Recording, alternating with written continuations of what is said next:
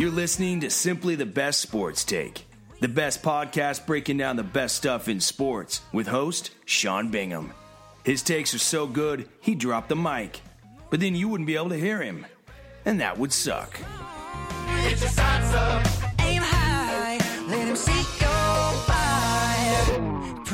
Welcome into STB Sports Take. I am your host, Sean Bingham, simply the best sports podcast. And what a podcast we have for you today. Congratulations to the Houston Astros. They did it. They are World Series champs for the first time in franchise history. And you know what? That city needed it. That city deserved it. They've been through a lot. And congratulations. I, I knew they were going to win it. I said it all along. I did admittedly think that they would win it in six games. It took them to, you know, to go to seven games, but they got it done. And you know, you know, they just had too much offensive firepower to not win.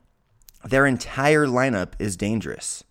Um, and Springer, I said Springer needed to be the MVP. He was. He batted 379 for the series, five home runs, seven RBI, eight runs scored, and that's from the leadoff spot that he was doing all of this. And he got walked five times. The guy was on base the entire series. Even even a lot of his outs were impressive, like solid hits where it just happened to go right to somebody in the outfield or a line drive to the shortstop. But the guy batted 379 plus got walked five times. I mean, he was on base a lot, scored eight runs, batted in seven, and five homers in a seven game series. Pretty freaking awesome.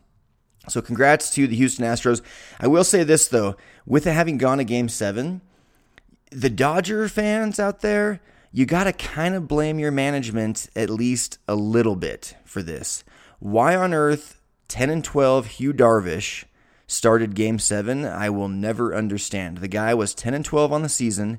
He got absolutely shelled in game 3. But you know, the Dodgers they've been very systematic with their pitching all year. So Yu Darvish was the guy on full rest, and so that systematic thinking won out when in all reality it should have been Kershaw, or in my opinion, it should have been Wood. Alex Wood had a 2.72 ERA. He was 16 and 3 on the year. He was very close to full rest. He was one day off from being at full rest, and he pitched like an absolute boss in game four. So, I mean, Kershaw's the ace, but as we uh, you know went over the other day, he's historically kind of bad in the postseason. And so, to me, Wood should have absolutely started. I think that game goes very differently uh, if he starts. In fact, you, you could almost argue that the Dodgers would have won, but either way, um, Astros are world champs. I'd be interested in what you Dodger fans thinks. Were you were you upset that Yu Darvish started? I mean, the guy didn't even go two innings in either game that he pitched in the World Series. I, I just don't know why he was in the rotation twice and a guy like Wood was not. Very very odd. Um, Westgate Sportsbook has already come out with their favorites for next year, and Dodger fans, you'll be happy to hear that the Dodgers are the favorites to win it all next year. Five to one odds, followed by the Astros and Indian Indians at six to one. My Washington Nationals at seven to one. We got a new manager, so hopefully that can do something. We can get out of the first round. Um, Yankees at eight to one. Red Sox and Cubs at ten to one.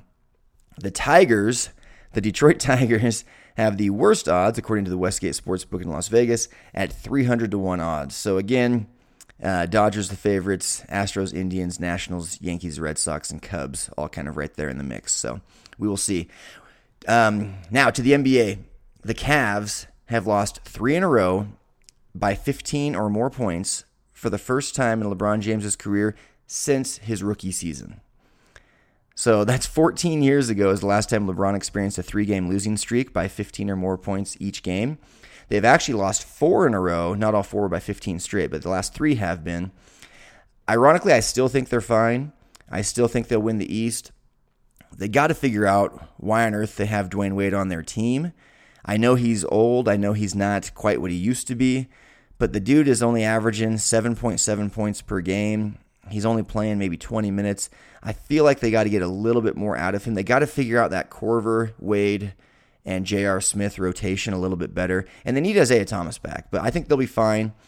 Um, we'll see. So just a quick thing on the NBA there. Today, though, what I want to focus for the next you know five six minutes on is my midseason NFL MVP. So I'm curious what you guys think, and it's got to go to a quarterback, right? I mean, is there is there any more position or excuse me is there any position in all of sports more important than quarterback I, I just don't think any other position in any sport comes even close to the importance that quarterback comes.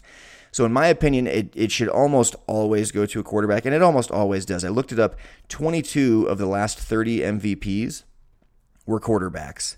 The other eight were all running backs. This is in the last 30 years. And there was actually um, two years where there were co MVPs. One of the years was with Barry Sanders, so he's one of the eight. Thurman Thomas, Emmitt Smith, Terrell Davis, Marshall Faulk, Shaun Alexander, LaDainian Tomlinson, Adrian Peterson. Those are the eight. Those are all time great running backs. Those are Hall of Famers that had 2,000 plus yard seasons. Um, so, yeah, when you have a guy like that, you know, then yeah, you, you give it to, to a running back. But for the most part, it goes to a quarterback. I would say it's Tom Brady, but you know what's interesting is that the Patriots they went 11 and 5 with Matt Cassel. They went 3 and 1 with Garoppolo and Brissett, and we see what Jacoby Brissett's able to do with the Colts. So while I love Brady, and I am vocal about him being the GOAT, the greatest of all time, I don't think I could give my midseason MVP to him because winning is the most important thing. You play to win the game. And and the Patriots just win. You know, they just win with or without him. Unfortunately, they've shown that they can win. Now, when they went 11 and 5, ironically that year they did not even make the playoffs. It was one of the few teams in history to have that good of a record and not make the playoffs. But still, I mean, you're looking at that sample size. I mean, technically he started game 1 uh, you know, but still they went 11 and 5. He got injured in the first game of the season. So well, well, that win doesn't go to Matt Cassel. It actually goes to Brady, but Cassel played a large portion of that game, and then he played the rest of the season. So 11 and 5 plus 3 and 1. So 14 and 6 without him. I mean, isn't that isn't that crazy to think about? I still think he's the greatest of all time because of his clutch performances, because of because of his his Super Bowl wins, because of his playoff stats, coupled with his regular season wins and regular season stats, his leadership ability, his longevity. I can go on and on why he's the greatest of all time, but I'm not going to give him my MVP. My MVP comes down to he, he, would be he would finish in third. By the way, right now, he, if I were voting, I would vote for Tom Brady in, in, at third place. Second place, it pains me to say this, but I would have to give it to Carson Wentz. I'm a, I'm a Redskins fan. I'm a diehard Redskins fan. So to admit that and give it to a rival in our division is tough. But the Eagles are seven and one right now. They're alone in the NFL at seven and one, tops in the league, and they were seven and nine each of the last two years, which means halfway through the season they've already matched their win total for the last for last season and the season before that. So Carson Wentz, he's only in his second year. He has absolutely turned this franchise around. He's a winner. He's humble. He's extremely talented. He's a leader, and he's he's changed the culture in Philadelphia. Um, there's a lot of football left to be played, but like I say, you know, right now I'd have to give him second place over Tom Brady. His stats, by the way, uh, 101.6 passer rating, which is seventh in the league, 19 touchdowns, which is first in the league, tied with uh, Deshaun Watson.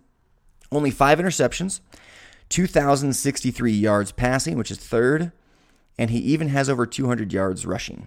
Carson Wentz is a stud. And I hate to admit it, I think he's a stud. He's really, really good. So he finishes in second place, uh, slightly behind my midseason MVP, who is Alex Smith. Alex Smith finishes as my MVP. Why? Because the Chiefs are six and two. They look dangerous. They look like they could actually potentially win a playoff game against maybe even the Patriots. Yes, I said it. They could even win a game in the playoffs against the Patriots. He has 2,181 yards passing, second only to Tom Brady. He has 16 touchdowns, zero interceptions. Let me say that again. Alex Smith has zero interceptions and 16 touchdowns. He has a 69.1 uh, completion rate, and that's third in the league. Chiefs are six and two. Six and two.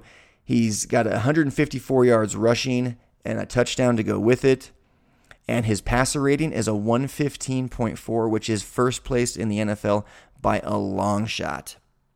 My NFL MVP at this point in the season is Alex Smith, second place Carson Wentz, third place Tom Brady, but we're only halfway there. We got to see what these guys can do the rest of the year. You've got guys like Leonard Fournette, Kareem Hunt, Russell Wilson, who are like having stellar seasons. Um, Russell Wilson could get in the mix around fourth place or so. Uh, Kareem Hunt and Leonard Fournette are phenomenal talents, both rookies, by the way. But they're running backs, and it's just harder to have that same incredible impact at the running back position.